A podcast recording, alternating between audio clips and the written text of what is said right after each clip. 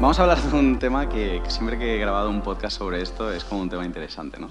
Porque eh, nos tenemos que meter como en... eh, o sea, y además son, son- suelen ser podcasts con muchas reproducciones porque es un tema que nos remueve por dentro, aunque no lo queramos admitir, nos hace que nos sentemos de lado, ¿no? No nos gusta. Y es eh, sobre el marco normativo de Bitcoin o la regulación de Bitcoin que eso acaba llevando a hablar sobre fiscalidad y ese es el punto, el punto clave. Entonces, eh, para empezar, así como muy general, eh, quería tocar sobre una de las críticas que se suelen hacer a, así gratuitamente a Bitcoin, eh, que no sé, por cualquier tema, ya sea por Silk Road, ya sea porque uno ha ganado X y da envidia, y acaba saliendo aquello de hay que regularlo más, ¿no? Entonces, em, yo quería tirarse una pregunta para que cada uno diera su pinceladi- pinceladita rápida. Em, ¿Está Bitcoin regulado? ¿Falta regulación en Bitcoin? ¿Cómo lo veis esto? ¿Empiezo yo? Venga. Vale. Eh, bueno, pues yo voy a traer otro, otro argumento muy sobadito ya desde hace muchos años, que es lo de la alegalidad. No, no, Bitcoin no es legal ni ilegal, es alegal. La legalidad como realidad jurídica no existe. O sea, algo se puede hacer o no se puede hacer. No, no hay una zona gris, ¿no? Eh, Bitcoin está regulado, no está regulado como Bitcoin, está regulado dentro de otra categoría más grande de activos. Em, tiene varias regulaciones, la parte fiscal se la voy a dejar aquí al maestro, pero claro que está regulado y en algunas regulaciones yo creo que está hiperregulado.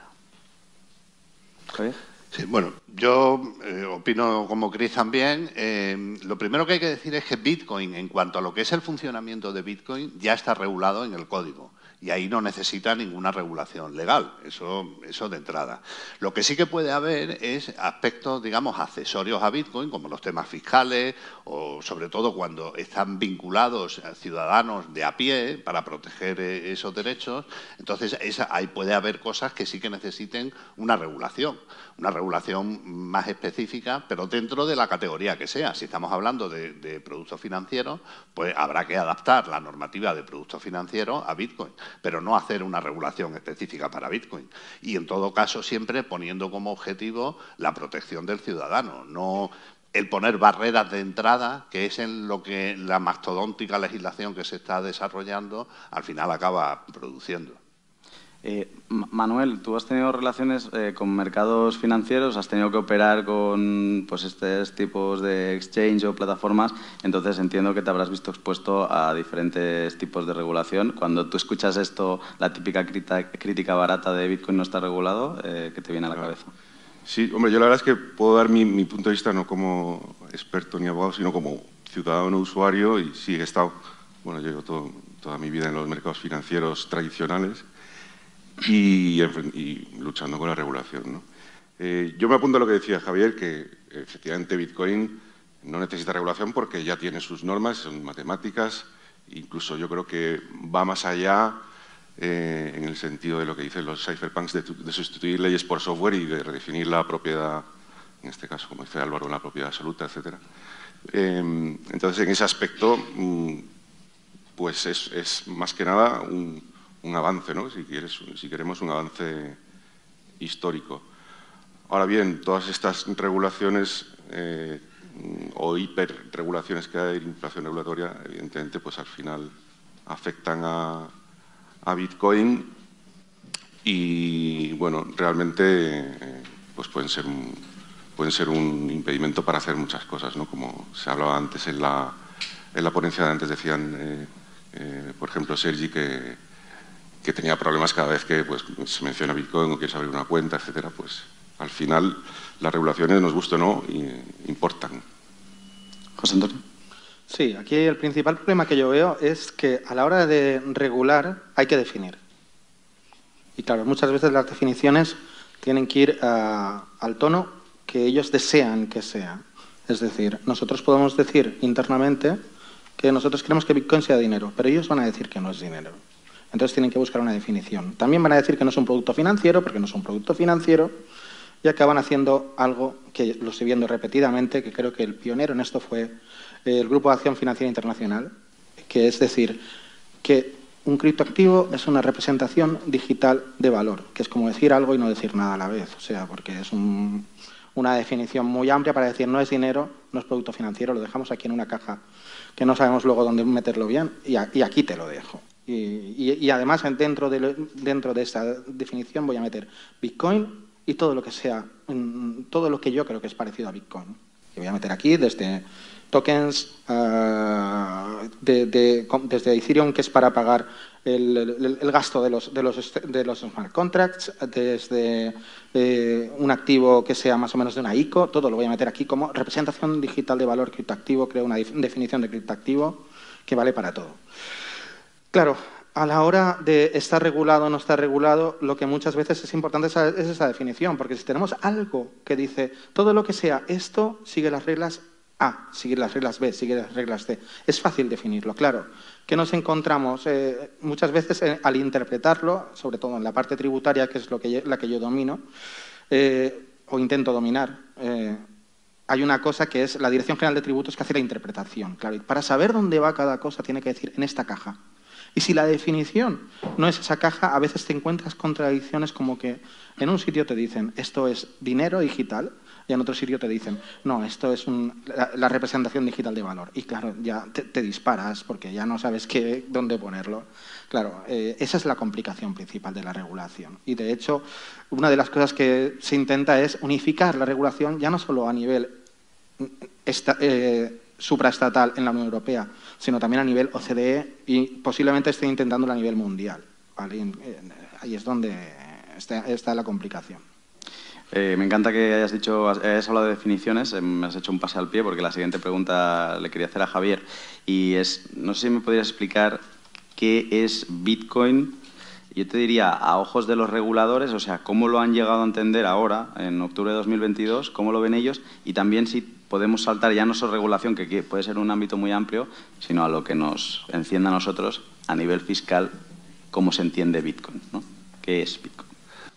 Em, a ver, ha estado muy bien José Antonio cuando ha introducido el tema de las definiciones, porque a la hora de abordar Bitcoin e intentar definir Bitcoin en una, frase, yo ahí recomendaría mm, que se leyera un libro de, Hay un usuario que se llama Dergigi, que tiene escrito un libro que se llama Las 21 lecciones que aprendí cuando caí en la madriguera de Bitcoin y ahora está haciendo otro libro que se llama Las 21 maneras de, mirar a Bitcoin, 21 eh, Ways to Look at Bitcoin.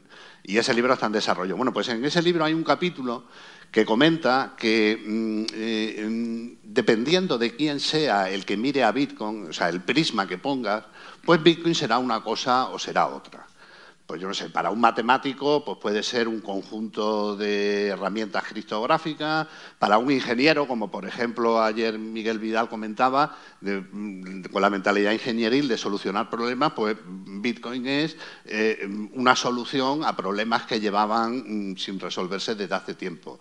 No sé, para un sociólogo puede ser una herramienta de empoderamiento del individuo. O sea, es decir, dependiendo de cómo enfoques a Bitcoin, lo podrás definir de una manera u otra. Con lo cual, desde el punto de vista de los poderes públicos, pues bueno, desde Hacienda, pues yo entiendo que para Hacienda básicamente el Bitcoin lo que será será un activo susceptible de generar ganancias patrimoniales y por lo tanto hay que poner el cazo. Para, ¿qué digo yo? Para el SEPLAC, pues el SEPLAC será un, potencial... ¿Qué es el SEPLAC? El SEPLAC es el Servicio de Prevención del Blanqueo de Capitales. Em, eh, digamos, es el que dicta todo el tema de la AML y demás, ¿no? Bien, y el KYC y eso. Bueno, pues para ellos será un instrumento susceptible de generar, em, o sea, de, favorecer o de ser utilizado para el blanqueo de capitales. Para mm, reguladores tipo financiero, eh, pues yo creo que ya sí que se le está viendo que es una amenaza para la política monetaria.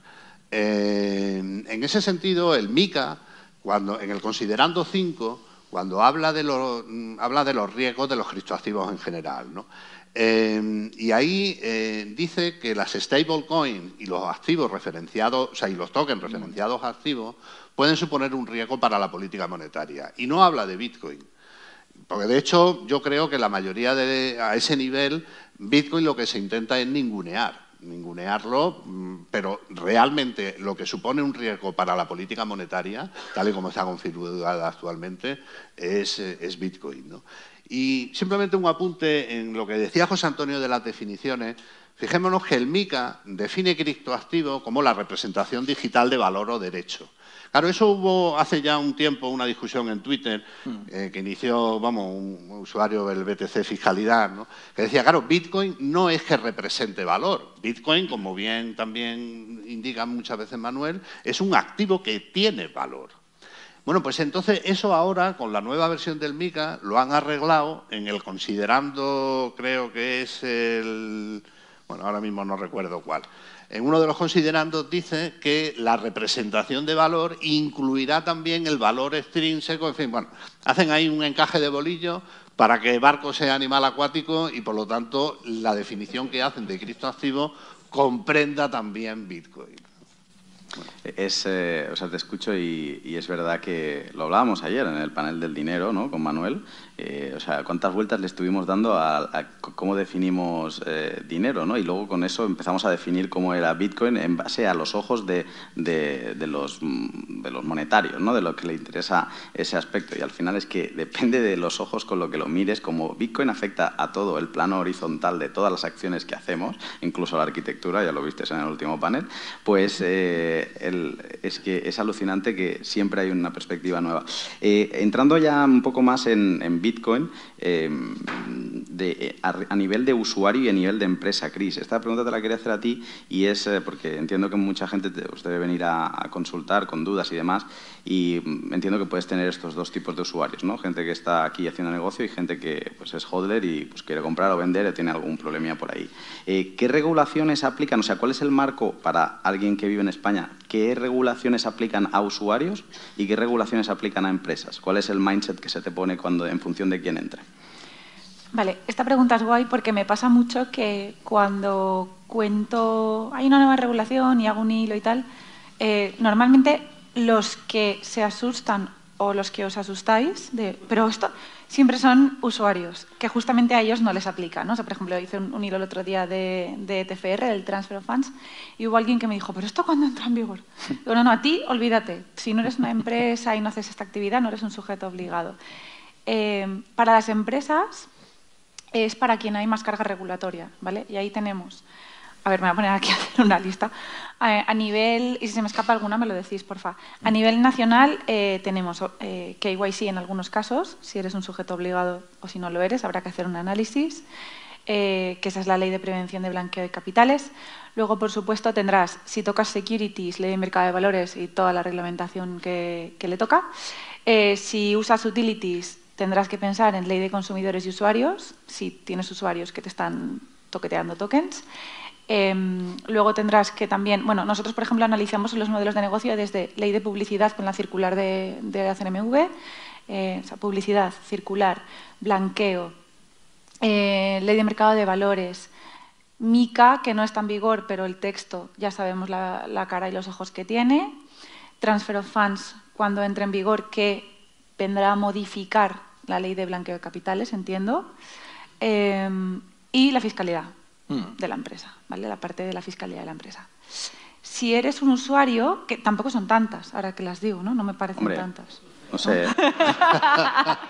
vale, vale, se me olvida que estoy en un foro Bitcoiner que aquí es cero regulación. Yo, me hago una clave privada, derivo la pública y ya he hecho andar. ¿eh? ya lo sé, ya, ya lo ah, sé. Bueno, pues si quieres hacerlo de manera así, ¿no? Y si eres un usuario, em, básicamente es eh, acordarte de que, como has dicho tú, Javier, Hacienda quiere poner el cazo de casi todas las operaciones que vayas a hacer, ¿no? Em, más allá de eso, yo creo que, mm, bueno, voy a mencionar una cosa obvia, ¿no? No cometer delitos, o sea, esas cosas son obvias. Aquí no hay nadie que... Em, pero más allá de eso, el marco regulatorio Mm, es que a mí me parecen pocas porque las, las uso todos los días y me parecen muy sencillas, ¿no? Eh, es ese. Solo quería añadir una cosa a lo que ha dicho Javier, porque no quiero hacer yo de abogado del diablo, pero vamos a pensar que si los reguladores a nivel mundial hubiesen querido atacar, entre comillas, Bitcoin, porque yo soy de las que piensa también que es inatacable a nivel regulatorio, o sea, no hay enforcement posible para quien sabe de Bitcoin, eh, tenían dos opciones. Una habría sido prohibirlo, ¿vale? directamente y entonces a todos los eh, third parties, todos estos intermediarios que son las puertas de acceso a la regulación, eh, les habrían caído multas millonarias eh, y simplemente pues eh, la desincentivación de tocar Bitcoin habría, yo creo que habría eh, preponderado, ¿no? Esa es una. Y la otra habría sido tratarlo como un activo financiero. Y entonces, eh, aquí se dicen palabrotas. Em, ah, pon pitido. Vale. Habrían fastidiado absolutamente casi todas las empresas que tocan ahora Bitcoin, ¿vale? Em, ¿Por qué? Porque habrían tenido que pedir licencias, habrían tenido una carga regulatoria bestial que ahora no tienen. Y sin embargo, lo que han optado es por esa eh, especie de conceptualización vaga que no es solo de Bitcoin, yo que toco mucha regulación de software y tecnológica, es básicamente todo lo que pasa en tecnología. O sea, la tecnología va más rápida que la regulación y al regulador lo único que le queda al final es hacer esta especie de es blanco, a veces tiene formas distintas y se usa para muchas cosas. Y el artículo se de después de y si no encaja en esto, pero se puede parecer, pues también, ¿no?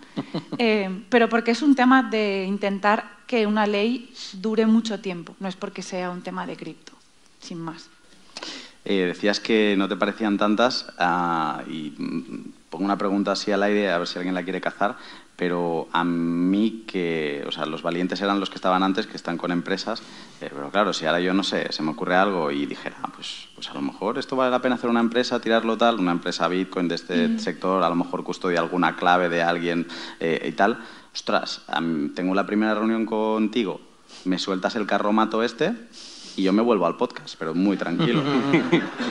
Entonces, eso no es una fricción ahora ya, o sea, fuera de bromas, no es una fricción o, o un coste. O sea, es que aparte de fricción, susto y demás, o sea, esto se debe traducir en una barrera de entrada para todas estas empresas eh, grande, ¿no? Un coste legal importante. ¿O no es tan así? A ver, a ver, puede suponerlo, eh, y la, la respuesta es depende, ¿no? Puede suponerlo. Aquí yo, y esto lo he repetido un montón de veces, eh, en, Bitcoin y en cripto en general es súper importante que te acompañe alguien que a nivel legal sepa de regulación y de tecnología. ¿Por qué? Por una cosa muy sencilla, porque si no, van a, van a perder tiempo ellos aprendiendo lo que tú estás haciendo en tu empresa. Posiblemente no lo terminen de entender porque en dos semanas, o sea, ¿quién aquí ha entendido Bitcoin en dos semanas? Por favor, o sea, es imposible, ¿no? Eh, y que además, creo que lo ha dicho Sergi antes, antes, que le mole, que sea un friki de esto. Si no es imposible que tus asesores legales vayan al día con lo que tú estás haciendo. Porque a ti, tú ahora, yo- o sea, nosotros hemos tenido clientes que nos han dicho, no, estamos haciendo esto, ¿no? Y a la semana siguiente nos han dicho, ostras, no, es que resulta que hemos implementado esta cosa nueva. Claro, si tú tienes que ir a decirle a tu junior, tío, tío, tío, estudiate esto, que tal. No. O sea, tiene que ser, tienen que ser unos asesores que vayan a la vez que tú estás desarrollando, a la misma velocidad. El coste depende. Yo creo que depende de lo claro que lo tengas, depende de lo grande que quieras hacer tu modelo de negocio, depende de a dónde quieras llegar. No es lo mismo que vengan y te digan, mira, quiero, em, quiero, hacer, quiero hacer un exchange solo de Bitcoin por X, ¿no? Pequeñito, sencillito, ¿vale? Que te digan, no, mira, es que yo quiero montar la cojoestructura de empresa, quiero hacer todo tipo de, de servicios, de productos, me quiero meter en productos regulados, quiero hacer derivados, quiero... O sea, depende de lo grande que quieras hacer tu casa, pues el arquitecto te costará más o menos. Eh, no sé si alguien más quiere aportar algo sobre este punto. Yo creo que es que sí que hay una barrera económica de entrada porque además la normativa no, no es escalable, por decirlo de alguna manera. O sea, tú en el momento en que te conviertes en un prestador de los servicios de criptoactivo, tienes que cumplir toda la batería. Hombre, obviamente cuanto más servicios prestes, si prestas custodia, prestas exchange, tendrás que acumulativo. Pero en cuanto eh, a, a nivel cuantitativo, da- o sea, si tú, ¿qué digo yo? Por decir algo, tienes cajeros de Bitcoin, da igual que tengas un cajero en tu tienda, digamos, ya te conviertes en un prestador de servicios de, criptoactivos, que tengas una cadena de, cajeros por todo el país y tengas 100 cajeros. La, carga regulatoria es prácticamente la misma y, sin embargo, mm, no puedes tratar igual a una persona, imagínate un bar, el dueño de un bar que dice que es un friki de esto, dice, pues voy a meter un cajero aquí. Y tienes que, o sea, si vemos el reglamento MICA, yo tengo ahí un esquemita, en fin, en el, Twitter lo podéis ver, de todos los papeles que es necesario tener para ser un prestador de servicios de criptoactivos y es demencial para, para lo que sería el dueño de un bar. Mm. Sí, en este caso, a mí, yo me he encontrado en, la normativa casos que pueden llegar ahí a estar en una zona de grises muy peligrosa. Eh, por ejemplo, eh, una persona que habitualmente compra y venda peer-to-peer haciendo- anunciándose públicamente. O sea, yo mm, ahí me pierdo un poco porque yo soy de fiscal, pero mucha gente me está diciendo, dame de alta. Dame de alta como prestador de servicios ante el Banco de España, porque en un momento dado me pueden decir, usted está haciendo una actividad comercial de compra y venta de, criptoactivos o de Bitcoin y usted entra dentro de la definición de prestador de servicios con monedas, con, monedas virtuales o con criptomonedas, como se llama aquí en España. Eh, entonces, aquí tenemos un problema de grises de mucha gente que puede estar haciendo algo y estar creyendo que lo está haciendo bien y de pronto venirle y decir, lo está haciendo mal. Gente que está haciendo, por ejemplo, copy trading. A mí me llega gente que está haciendo copy trading y dice, me tengo que dar de alta como, como servicio o estoy gestionando el capital de mis amiguetes. Me tengo que dar de alta como, como servicio de, como prestador de servicios. Ostras, si te, te quedan, te quedan ahí una, una zona de grises que al final tienes que. Porque la gente, y sobre todo si nos queda a nosotros que estamos en ello, imagínate a cualquiera de, que no está en ello, a cualquiera de vosotros que estéis aquí, que no estéis en ello, les queda una zona de grises. Os queda una zona de grises en la cabeza que dices, ostras, esto me afecta a mí. La gente preguntándonos el otro día, o sea, preguntando en Twitter el otro día, ¿y Mica me afecta? Eh, Y, y Mica, esto tiene que ver con... Porque das- da miedo, lo entiendo, da miedo cuando lo ves desde, desde fuera. Y eso es una de las cosas que al menos el legislador debería evitar, ese terror, ese terror al, usuario, pero que yo creo que a veces también le sirve como en plan eh, red flag low, o sea, eh, como lo que comentaba Mar Vidal, que yo lo he comentado también en alguna conferencia alguna vez.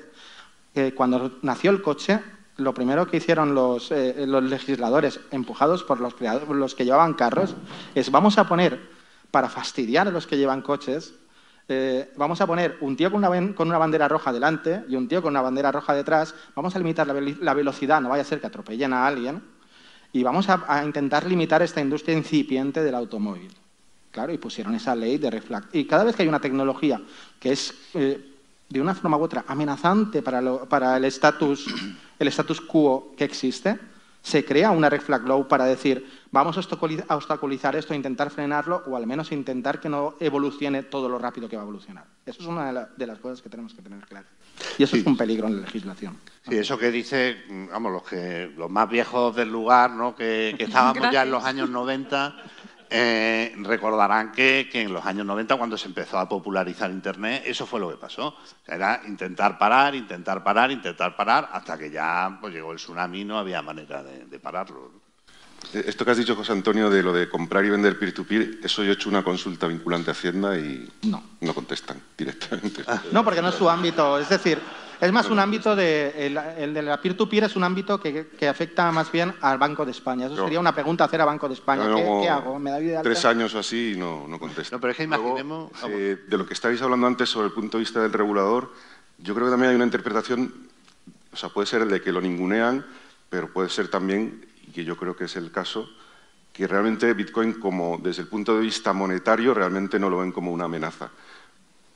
Yo creo que el ejemplo más claro de esto es lo que intentó hacer eh, Zuckerberg con Facebook y la moneda esta 500 libra, que era intentaba ser una moneda estable y es que saltaron a la yugular inmediatamente, o sea, no le dejaron ni respirar, lo pararon eh, eh, inmediatamente. Es verdad que Bitcoin es más difícil de parar, pero si realmente lo hubieran visto como una amenaza, habrían, eh, ni la habrían aceptado como mercancía en, el- en el en los mercados de futuros americanos, ni hubieran sacado la BitLicense en Nueva York, etcétera, etcétera. O sea, que ha habido cierta permisividad porque yo creo que lo- ellos mismos, equivocados o no, eh, no lo ven como, una amenaza de dinero. Yo creo, y yo creo que, claro, estoy sesgado por mi opinión, que es por la, por la volatilidad, pero de todas maneras, para los que sí creen, si yo estoy equivocado, y los que sí creen que puede ser dinero, yo creo que eso es fantástico, porque así, oye, la dejan en paz, ¿no? En la MICA, si lo buscáis, es que no mencionan Bitcoin ni una sola vez, cero. Y, y ya, eh, ni siquiera a nivel anecdótico de cómo empezó todo esto, y mencionar a- nada, ni Satoshi, ni nada, no lo mencioné yo. Por un lado, yo creo que es que mira mejor. Sí, pero hay, a, a mí hay, un- hay una cosa que me llamó mucho la atención de- del MICA. Y es el tema de, vamos, todo lo que se delega en la ESMA, pero hay una cosa que es sobre los protocolos de, de los mecanismos de consenso. Hay, hay una, una- una previsión en MICA que es que se encarga a la ESMA que estudie los distintos protocolos de consenso para asegurarse de que, de que la- los criptoactivos sean, eh, en fin, eco-friendly. O sea, que, que- que- que vayan ahora con el rollo calentólogo, ¿no? O sea, que, que cumplan tal. Ese Y- que todos así. y, es- y entonces le ordena que estudie y que proponga un marco regulatorio para los p- mecanismos de consenso. O sea, es decir, eh, están diciendo, pongo en el punto de mira el proof of work. Pues la y versión, tal la y como versión van- original era peor, ¿eh? La no, versión no, y original claro, era- y una de las cosas es que lo- lo- los exchange tienen, que- van a tener que tener un, un estudio de impacto medioambiental de las monedas que listen. Entonces, claro, ¿Del, o sea, del dólar también? eso ya no sé. Pero, de- pero en cuanto a los criptoactivos, van a tener que tener un estudio de impacto ambiental. Vale. Entonces, claro, en el caso de, pues yo qué sé, de Ethereum, pues será el Vitalik Buterin el que haga el estudio de impacto medioambiental. Pero en el, en el caso de Bitcoin, ¿quién lo hace? El CEO de Bitcoin no está, no, no, no ha venido hoy. ¿no? ¿Quién, hace el estudio de impacto ambiental para tal? Y, y si al final la ESMA dice, oye, todas las cadenas que vayan con Proof of Work no se pueden listar en los exchange porque van contra el medio ambiente. Pues ahí ya tienes una manera de, de atacar. ¿no? Yo es que creo que no pueden reconocer que el Bitcoin supone una amenaza para la política monetaria, porque es que entonces el Bitcoin hace ¡pium! Es lo que creo. Pero bueno, también puede ser que sean ingenuos, que sean ingenuos y que, y que piensen que realmente el Bitcoin no supone una amenaza. A mí me No, que extraña. equivocados también. O sea, que a lo mejor es una amenaza y ellos creen que no. Claro, pero eso, pero, pero me parece pecar de ingenuidad. Pero bueno, eh, ellos verán. Em, yo lo de, ahora ya no es coña, pero hostia, con esto del ESG y todo esto, que analicen el petrodólar y tal, o sea, todas las, o sea, el- cada uno se monta su, cada shitcoin tiene sus tokenomics, ¿no? El dólar también los tiene, y forzando el tema del petróleo que solo se puede vender en dólares, o sea, pues asociemos eso, esa contaminación también, por no hablar del coste del sistema bancario y demás. Em, avanzando, llevamos eh, hablando ya, Mica es como una presa que no se puede contener, ha salido varias veces, eh, también os pediría al primero que se anime a que lo defina para quien haya aterrizado aquí y no sepa qué es esto de Mica. Eh, os he seguido esta última semana, creo que Manuel no, pero al resto habéis estado... eh, ah, ya hay texto definitivo, falta la aprobación creo, pero el texto parece ser que ya sí que es el definitivo, de Mica, ¿no? Y os habéis pasado las primeras 24 48 horas como enfermos eh, leyendo, intentando hacer eh, pues cada uno vuestras eh, observaciones sobre ello. Eh, después de estar como dos años hablando de Mica y de asustarnos por políticos españoles que tienen muy buenas ideas de mm, apretarnos por todos lados, que por suerte se ha caído y demás, em, ¿cómo ha quedado esto? O sea, que después de la empapada que os habéis pegado, em, ¿qué tal esto de Mica? ¿Para asustarse o...? eh? ¿Qué es Mica, Cris? Eh, Pa- Pelota, Cris. Vale, a ver. Una que- mica, bueno, Mica. que- Estaba claro que ibas a hacer la broma. Eh, no ¿Qué te es agrada ni Mica? gens ni Mica? ¿Qué es Mica? A ver, yo, yo soy muy poco partidaria y nunca lo he sido de asustar a la gente con la regulación, sobre todo si o sea, asusto a la gente con Hacienda porque no sabe ni por dónde le viene, le viene el aire, pero con esta regulación europea eh, no soy partidaria de asustar y voy a explicar por qué. MICA básicamente regula, eh, como dice el título, el mercado de los criptoactivos. ¿no? Entonces, regula tres cosas, tres tipos de activos distintos y sujetos obligados distintos. Eh, emisores de, de ofertas públicas de tokens, utility tokens, porque si son securities irán siempre por MIFID y toda la regulación financiera, ¿vale? Regula eh, stablecoins y tokens vaqueados con activos. Y en tercer lugar, regula prestadores de servicios de cripto, exchanges, eh, plataformas de trading, eh, personas que dan consejos financieros en un canal de YouTube, ¿vale? Todas estas cosas. Vale. Eh, y luego, pues tiene como toda la regulación su régimen sancionador, ¿vale? Que, a ver, de- del origen de Mica a lo que es ahora, eh, para mí ha habido una evolución muy buena y yo he podido verlo en, el grupo de trabajo en el que hemos estado intentando asesorar con formación a la comisión, lo hemos visto, ¿no? Entonces, por ejemplo, el ejemplo del Proof of Work es bestial. Estos políticos tan estupendos que querían abanderar su propia lucha política utilizando la regulación de MICA, hemos tenido la suerte de que eh, casi ninguna de las propuestas que han hecho ha salido adelante. ¿no? ¿Por qué? Porque, por ejemplo, proponían, y además dicho por esta persona en concreto, que eh, como cripto era un foco de blanqueo de capitales, había que liderar una especie de cruzada contra todos los criptoactivos y pasarlos no por este agujero que es por el que pasan los bancos, sino por este agujero que es el que, por el que quería hacer pasar todas las transacciones de cripto. MICA viene con dos regulaciones más, es un paquete. Es MICA y después viene TFR, que es Transfer of Funds, que es una normativa especialmente hecha para prevención de blanqueo cripto-cripto, que ahora no existe. Eh, y luego una norma que regula la tokenización de instrumentos financieros, que es el DLT, el proyecto piloto del DLT. ¿vale? Eh, pero MICA era la madre de todos, porque TFR coge conceptos de MICA, entonces no podía entrar en vigor hasta que MICA no entrase en vigor. Eh, ese es el, panorama, sí, ese es el marco. Y eso es Mica.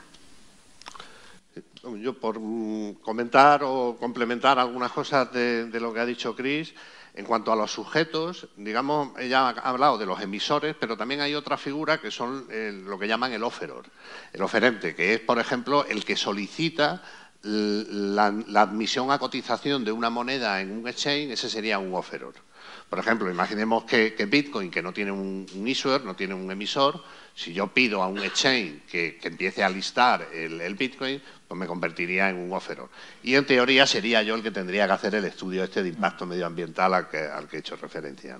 Y luego están los prestadores de servicios de criptoactivos, que aquí hay un montón. Los de custodia, los de plataformas de trading, el exchange... Aquí, antes, ayer, no sé si hoy está el de VIX, ¿no? Veremos a ver al final cómo acaba esto afectando a las plataformas descentralizadas. De momento yo creo que quedan fuera, pero bueno, pero algo harán. ¿no? Eh, y luego también hay un cajón desastre que es simplemente para los que presten servicios de asesoramiento. Mm. Eh, y ahí eso está muy poco definido de qué, es eso. O sea, si yo, por ejemplo, asesoro, ¿qué te digo yo?, en cómo montar un nodo de Bitcoin, podría acabar a lo mejor siendo un, prestador de servicios de la sociedad de la información, o sea, de, de criptoactivos y tener que hacer un montón de cosas. ¿no? Y entonces, bueno, por destacar simplemente algunos otros aspectos, hay una exclusión de los NFTs, también con algunas eh, salvedades, ¿no? Porque, por ejemplo, mm, lo que, lo que dice es que si al final el NFT se hace de tal manera que funciona como un no NFT, pues entonces no se aplica la exclusión. O sea, pensemos, por ejemplo, en un dibujito Em, con, cuatro o cinco elementos que cambian de colores, ¿no? El gorro, eh, la camisa, la chaqueta y tal. Y entonces, en, en, el otro día lo estuve mirando, en el entorno web me parece que se pueden emitir 140 colores. Mm. Si haces un 140 colores por cuatro o cinco elementos, pues te salen cientos de millones de, tokens. Eso y cada uno con su color. Y puede ser que, oye, que a mí me guste el, el, que haya dado todo amarillo, el que haya dado con los colores de la bandera de España y tal. ¿Eso sería un NFT o no? Pues eso, eso el MICA lo que dice es que va a la ESMA y la ESMA decide si es un NFT o no. O sea, con lo cual ahí veremos a ver. Y luego ya, por, aparte hemos comentado también el tema de la calentología, el tema de, la, definición, eh, y luego destaco, eh, es fundamental el artículo 121 y siguiente, que es todo lo que le encarga a ESMA, o bien que regule, o bien que estudie cómo regularlo. Y luego ya, por último, también un tema que es interesante, mm, que son los tipos de criptoactivos. Eh, ha habido muchas clasificaciones, creo que de los primeros fue en Malta cuando se hizo... Bueno, no me voy a perder. Aquí se, identifican tres tipos de criptoactivos. Los que llaman los e-money tokens, que son las stablecoins referenciadas a fiat, lo que llaman los tokens referenciados a activos, que son tokens que están referenciados a otra cosa, como por ejemplo, mm, no sé, Liquid, por ejemplo, pues podría ser un asset, o sea, un activo referenciado a, Bitcoin. Y luego hay un cajón desastre, que son los, los, los, mm, los criptoactivos no referenciados a nada. Y dentro de esto sí que mm, menciona a los utility tokens. Y además aquí dice dice que aquí esto está eh, incluido esta categoría, la de criptoactivos no referenciados, por una amplia variedad de criptoactivos, incluidos los utility tokens. Esas son, digamos, las tres categorías de activos. ¿Dónde cae Bitcoin en esta clasificación? No, eh, Bitcoin entraría dentro de esta tercera categoría. Dentro de esta tercera categoría, los activos no referenciados serían mm, Y entonces, y hay, bueno, hay una previsión también de que la ESMA regule con ocasión de las DEFI, pero dice, las DEFI están desarrollándose, entonces la EVA y la ESMA tendrán que mirarlo y tal. dice, y podrá plantearse por parte de la ESMA una regulación de plataformas de criptoactivos que no tengan emisor. Claro, ahí eso, ¿estaría Bitcoin ahí? Mm, como plataforma mm, mm, sin emisor. Con lo cual, digamos que abre la puerta muy tímidamente, ¿no? Para que nadie se dé cuenta, ¿no? Ahí cuando hablo de las DEFI y igual. Y vamos a ver. Pero que bueno, si al final acaban intentando regular el funcionamiento de Bitcoin, lo que van a conseguir, como comenté el otro día en Twitter, ¿no? es simplemente un fork. Porque, porque Bitcoin no. O sea, si, si por ejemplo vamos a decir Mm, que, el gobierno dice, o los poderes públicos, que tiene que haber una inflación del 2%, porque es lo guay, y es lo que decimos todos, no sabemos por qué, pero es lo guay, es la inflación del 2%. Entonces se altera el protocolo para que eh, la inflación de Bitcoin sea el 2%. Bueno, pues ¿qué va a hacer? Pues se va a hacer un fork.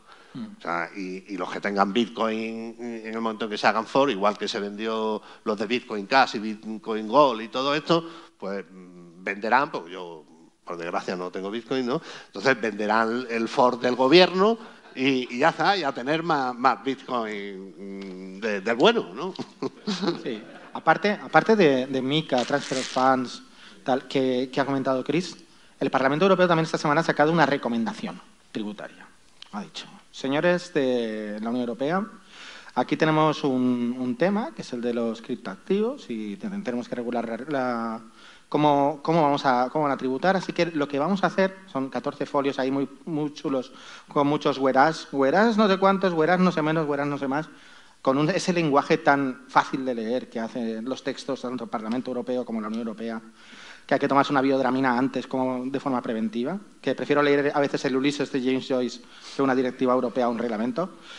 Eh, dice, viene a decir, lo que vamos a hacer lo que vamos a intentar es que todos los países se unan en una blockchain tributaria. No me quedé así diciendo.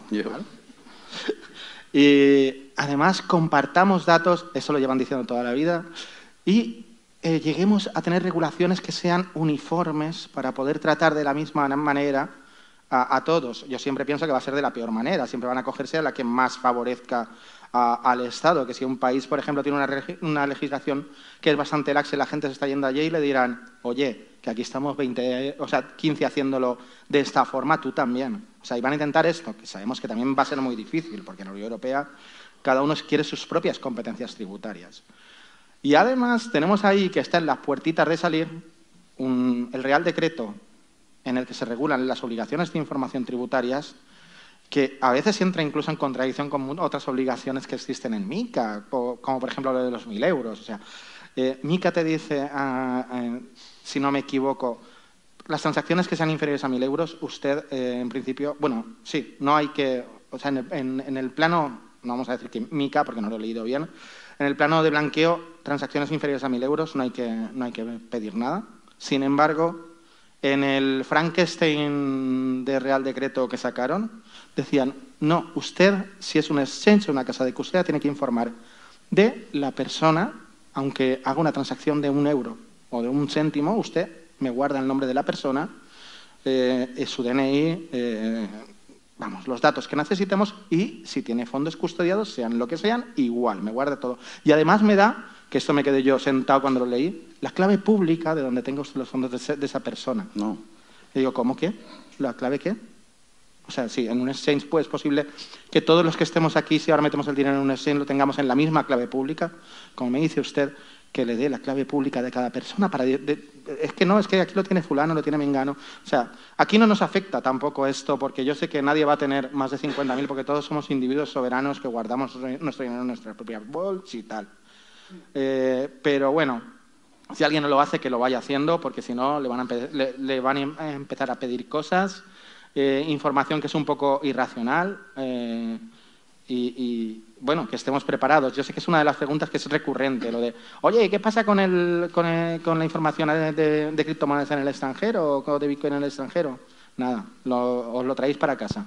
De verdad que está mucho mejor, que no tenéis riesgo de contraparte y, nada, y que, sepáis eso, que a veces el, El legislador no entiende muy bien lo que hace, pone cosas ahí en una ley y dice, y me, tenéis que dar esto y lo otro. Y te quedas un poco eh, así flipado. Yo creo que a Chris le pasó lo mismo cuando leyó el texto, que se quedó un poquito así. La técnica, a ver, yo personalmente, yo tengo la cabeza partida en dos, ¿no? Personalmente estoy ahí con vosotros y pienso lo que pienso de Bitcoin, tampoco tengo ningún Bitcoin, no tengo nada de cripto, pero luego cuando trabajo, es verdad que yo, por ejemplo, respeto profundamente eh, las normas bien hechas.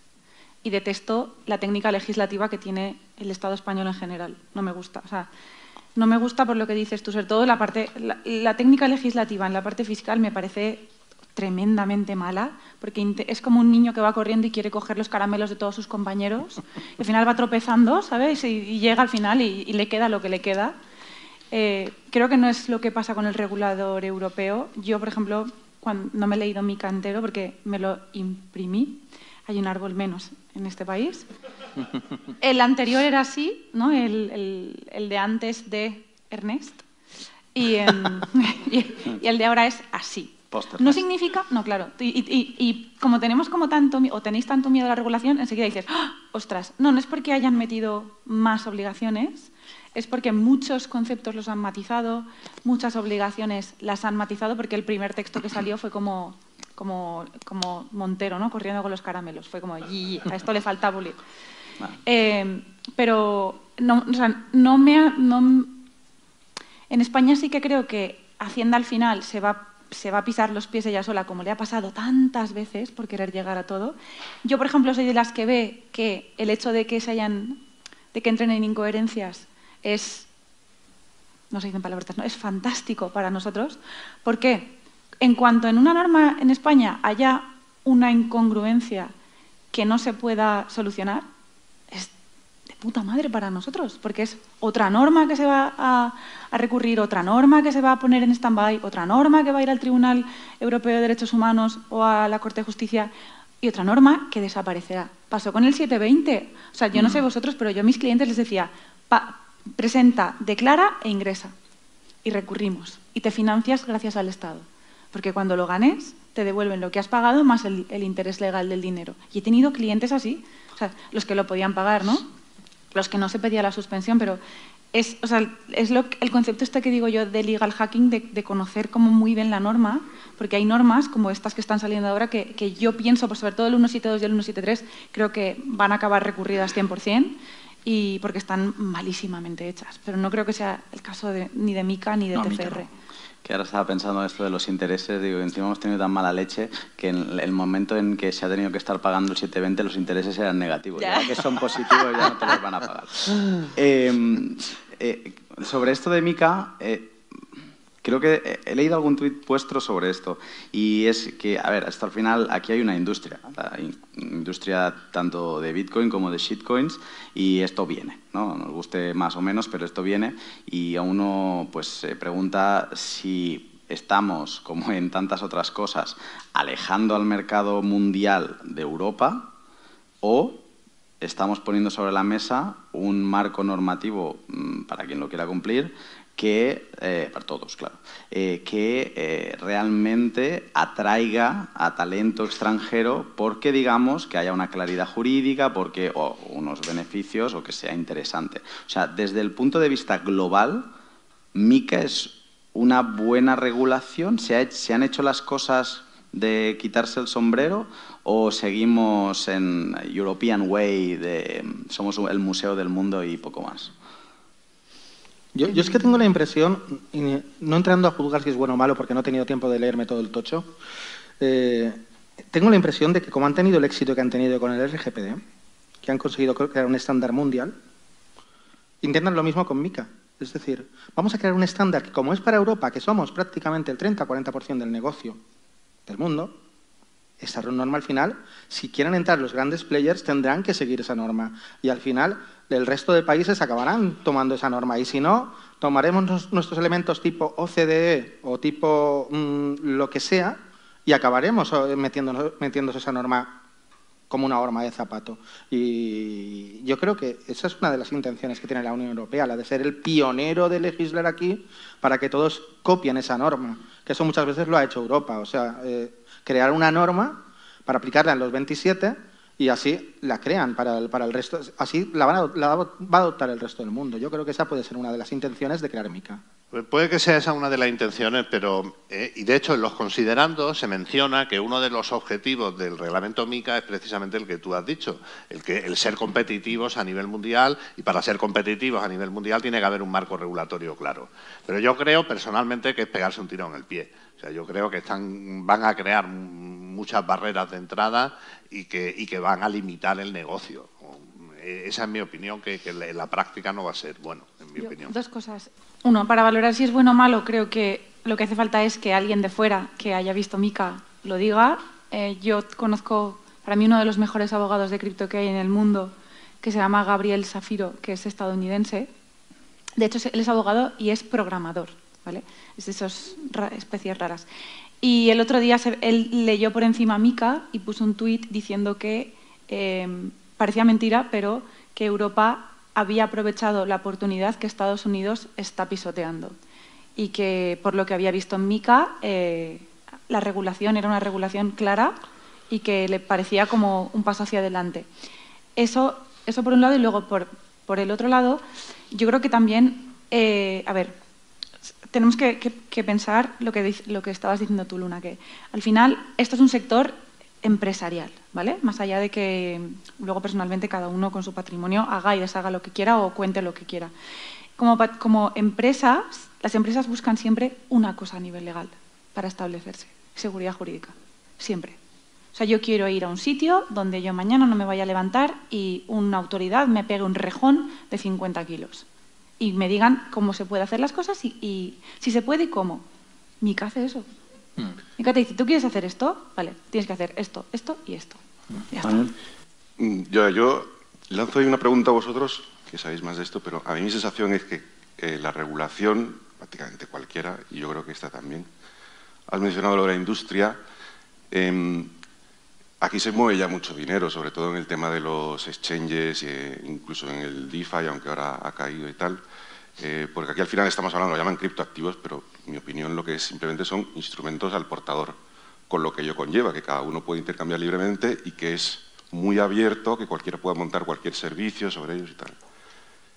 Entonces, claro, tiene que haber, hay, otra industria que se le abren las carnes, que es eh, las bolsas, la banca, lo de banca de inversión, que dicen, este, aquí se está moviendo mucho dinero y, y- y una de dos, lo quiero coger, o el que tengo, no quiero que se me vaya, porque ¿qué pasa si Telefónica, Santander, Inditex dicen, oye, esto es mucho más eficiente, voy a emitir acciones aquí en, en tokens no sé qué, o sobre líquido, sobre Bitcoin, etcétera? Entonces, en mi opinión, como la mayoría de las leyes, al final mm, casi siempre acaban estando hechas ad hoc para crear barreras de entrada para que los que están ahí ganando mucho dinero lo sigan ganando. Y a los que No están sé. en la industria les sirve como first mover advantage, porque tú estás esperando ya la legislación y si luego van a entrar nuevos players, tú ya has estado preparándote durante todo el tiempo que se está creando la ley para, para cumplir esa ley. Y cuando ahora, 2025, ahora quiere entrar un player nuevo, tiene la barrera de la legislación que ellos han ido librando mientras se estaba creando la, la legislación. Pero, preparándose y redactándola, porque, los- Y ayudando a redactar. porque lo- los, los de- en el Parlamento Europeo, ¿a quién preguntan? Claro. Preguntan a la industria. Mirad cómo Y, y ellos les pasan los párrafos. Binance fue lo- de los lo primeros que quiso se- darse de alta en el Banco El legislador funciona así. Es así, es así.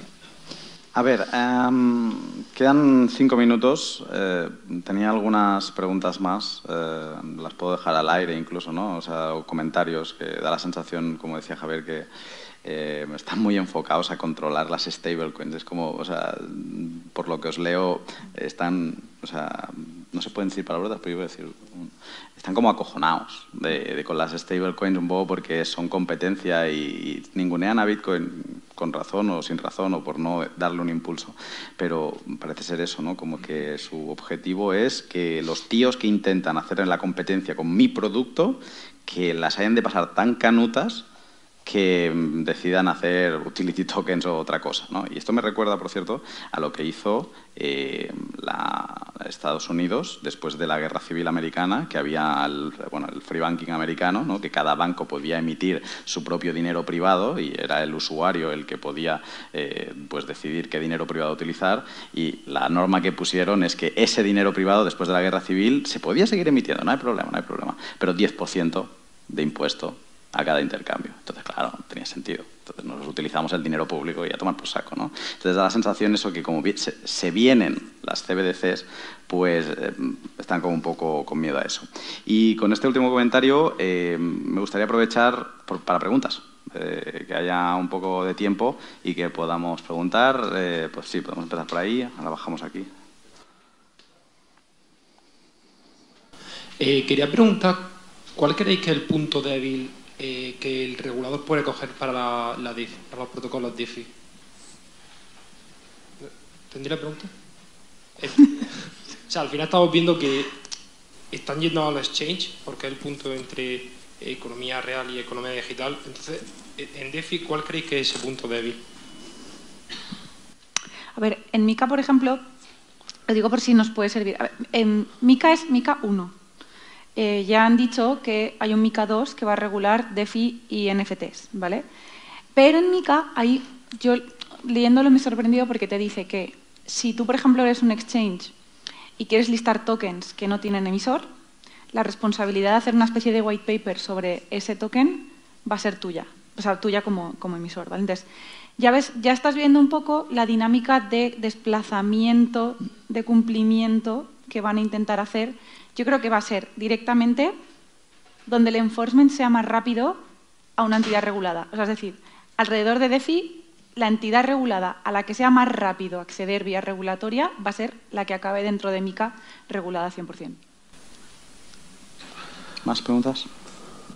Eh, una pregunta muy rápida. Eh, todo este tema de hacer bien la declaración, que todos lo hacemos, eh, etcétera, ¿conocéis alguna sanción directa de Hacienda en los últimos años, porque yo siempre leo las posibles sanciones, pero no he conseguido, yo sigo a todos, ¿eh? pero no consigo ver en algún sitio, oye, mira, pues ha sucedido esto para tener antecedentes de, sanciones, nada más. A ver, de sanciones no, pero de revisiones sí, ¿eh? O sea, yo sí que he visto ellos, el punto de ataque que tienen es entrada y salida, o sea, entrada y salida de dinero, es lo que pueden vigilar ahora mismo. Que de un determinado IBAN de un exchange entra dinero, a tu cuenta o que sale dinero de tu, de tu cuenta a un determinado IBAN de un exchange.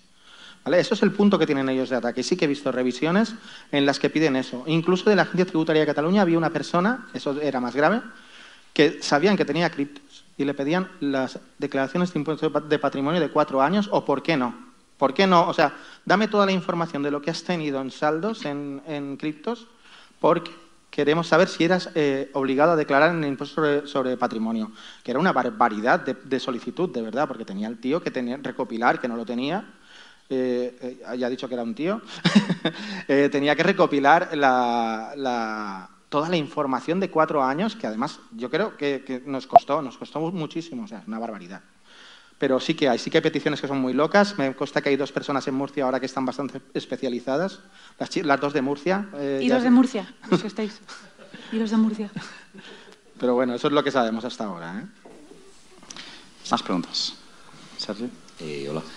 Yo tengo una pregunta, mm, bueno, un poquito general, que la coge quien quiera, sobre cuando viene gente ya a nivel personal o a nivel más empresa, de que ha hecho algo, que tiene intención de hacer algo, os viene al principio del estilo de, mira, tengo esta idea, quiero montar esto, eh, ¿qué tengo que hacer? ¿Puedo, no puedo? ¿Me van a follar? O os viene después en plan, oye, mira, que hace un par de años tuve esta idea tan buena, llevo haciendo tal, tal, tal, tal, tal, y llevo todo este tracking, ¿no? ¿Me van a follar? Eh... Sería abierto la veda de las palabretas, ¿eh? Sí, es que habéis estado como muy... Sí, muy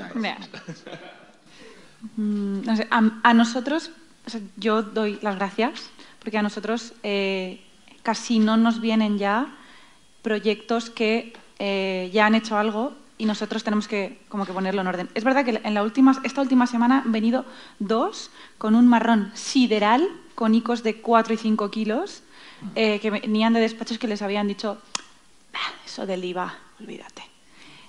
dos marrones, pero normalmente vienen al principio. O sea, quiero hacer esto, analízame el modelo de negocio y ayúdame a cumplir con todo. ¿no? Eh, a la respuesta de eh, ¿me van a joder? No hay respuesta. O sea, yo voy a intentar que no, pero ¿sabes? No, no, somos la- un escudo, ¿no? La idea, la idea de Sí. saber que vienen a preguntar, ¿no? Sí, sí, sí, sí. Sí, sí, vienen a preguntar, sí, o sea, sí. que tendemos más a pedir permiso que perdón. Sí, es más, es más, acompañamiento y asesoramiento que la he cagado, ayúdame. Sí. Última pregunta. Eh, eh, he hecho en falta un poco la, cómo afecta la regulación a Lightning eh, para pagos, eh, servicios pues, de contenido servi- o vamos, eh, todo tipo de servicios de software que se están, que se están creando encima de Lightning como, como herramienta de micropagos. No tanto de- para el tema de exchanges y tal, sino más concepto de micropagos, eh, cómo afecta Mica. Y no sé si la segunda regulación que has hablado de TFR, TFR. si va por ahí para Lightning o... O sea, Lightning veo que no sé, no sé cómo afronta el regulador. Un sistema de micropagos peer-to-peer. Eh, Lightning, mm, el otro día discutía, no recuerdo con quién, ¿no? La, uh, igual con, con Luna, no, no sé si... Porque claro, una de las categorías de, de criptoactivos es la de activos referenciados, tokens referenciados a activos. Entonces, claro, un token tipo RSK o Liquid, pues sí que está referenciado a, Bitcoin. Pero claro, en el caso de Lightning, mm, no podemos, o sea, o yo por lo menos no veo que eso sea realmente un token referenciado a activo. Porque además es que en Lightning, mm, en fin, la historia no va por token, se, organiza de otra manera. ¿no? Entonces, desde ese punto de vista, Lightning parece que queda fuera de, eh, de lo que sería el reglamento mm, MICA en cuanto a que no es ninguno de los de los de la tipología de, de- de tokens, o sea, de, de criptoactivos que menciona. Ahora, Sería vía Bitcoin, ¿no? eh, el TFR, el, el- el- la re- la regu- el reglamento sobre, mm, sobre la transferencia de fondos, pues por ahí sí podría haber. Y luego veremos a ver, me imagino que la ESMA acabará estudiando el tema y acabará dando una propuesta regulatoria. ¿No sería Bitcoin? ¿No sería en el mismo tercer cajón del que hablabas? Porque si Lightning es Bitcoin, eh, entonces eh, ¿no estaría en ese tercer cajón? Sí, sí, se puede entender así. Y al final, pues los micropagos que puedes hacer es la misma Sí, es un pago simplemente que. Lightning forme parte de, mm, digamos, de- de- del funcionamiento de ese criptoactivo concreto que es Bitcoin, Es que... Y, y- perdón, y yo supongo que es que también aquí volvemos a hacer dos distinciones entre usuarios y empresas, porque tenemos los la- liquidity service providers, ¿no? que esto ya pues está en el lado de la empresa y aquí se tendrá que ver cómo qué le aplica, y luego el usuario que hace un pago, que al final es, es como, yo entiendo que debe ser como Bitcoin. Eso te iba a decir que realmente te va a dar igual eh, Lightning que otra cosa. Lo importante es que analices la actividad que se está realizando en concreto. ¿Vale? Sí, Entonces, efectivamente. Es que un, un liquidity service provider no deja de ser un proveedor de servicios con, con criptoactivos y al final estoy seguro que le van a decir, no, usted debería haberse dado de alta en Banco de España, ojo, bro- ojo con la broma, son 50.000 euros si operas como proveedor de servicios del- eh, de- con activos criptográficos y no estás dado de alta, eh, que la bromita no es barata, no es cuatro, ahí sí que da miedo. Y entonces eh, yo ahí sí que tengo el temor de que acaben diciendo, si usted es un liquidity service provider, sí que le vamos a obligar a que sea un proveedor de servicios de- registrado y se dé de alta en el Banco de España. Eh, Por ejemplo, en materia de, Lightning, eh, si yo me dedico a abrir canales, o sea, mm, cuando abro un canal eh, para dar liquidez, lo que sea, ¿soy un, un prestador de servicios? Porque yo tenga en mi nodo en casa dos canales abiertos mm, por ahí. Pues eso to- todavía no sabemos. Es que es como pasa con la minería. O sea, la minería al principio, eh, si dices, fulanito mina una altcoin y saca 100 euros y se tenía que dar de alta si era proof of work. O sea, me parece una barbaridad. Y de hecho, yo creo que es una de las cosas que en la Unión Europea deberían unificar. Habían algunos, en algunas legislaciones que decía para usos recreativos, que era cuando ganas cuatro perras, eh, no te vas a dar de alta ni vas a pagar autónomos porque es, vamos, es, es romper, es romper la lógica. Eh, De verdad. Pues ahí yo creo que pasa lo mismo. En el Liquidity Service Provider no creo que vayan a por el que gana, eh, no sé, 10 céntimos al día. Claro, Sería un pero poco absurdo, pero... Pero el problema es que cuando la norma te, la per- te lo permite, al final la norma es de aplicación arbitraria. Es decir, a mi amiguete se la apli- no se la aplico y, a- y al otro sí. Y entonces cuando la norma es de aplicación arbitraria, pues tenemos injusticias. ¿no? Eh, bueno, en verdad, no lo sabéis, pero hemos minado un bloque de unos minutejos más, lo que pasa es que nos, nos los hemos petado aquí. Eh, entonces, sí, creo que Javi... Javi si es breve, muy breve, de sí no, La van a saber. Eh, la limitación de pago de 1.000 euros, si eres una empresa y te pagan en Bitcoin más de 1.000 euros, conviertes en, en fiat, ¿cómo, cómo aplica al, al merchant eh, que acepta el pago si nosotros le damos un servicio de eh, convertirlo a fiat? A partir de 1.000 euros hacia arriba. Eh, con, el, con el TFR cambia. Sin el TF a ver, con el TFR cambia, no, es mentira, con el TFR no cambia. Las enmiendas que se metieron en TFR sí que pedían que llevasen un registro de nombres, apellidos, direcciones y que además se verificase todo eso, incluso del eh, private wallet, o sea, de- del monedero no custodio. Claro, eso ha cambiado. Eso ha cambiado y se ha relajado. Ahora directamente, si son por encima de 1.000 euros, necesitas nombre, apellido y un dato más y no tienes que llevar registro y solo tienes que contrastar esa info contra una base de datos eh, como re- de- reconocido. ¿Y qué sé. responsabilidades del exchange o del...? Sí, o es del exchange. Es del exchange. Pero espera, es del exchange. la información del beneficiario te la tiene que proporcionar el cliente, Vale. ¿vale? O sea que Ti- Tike- Tikebit is back. Ojalá. Ojalá. Eh, pues bueno, muchas gracias a todos, ha estado genial. Merci.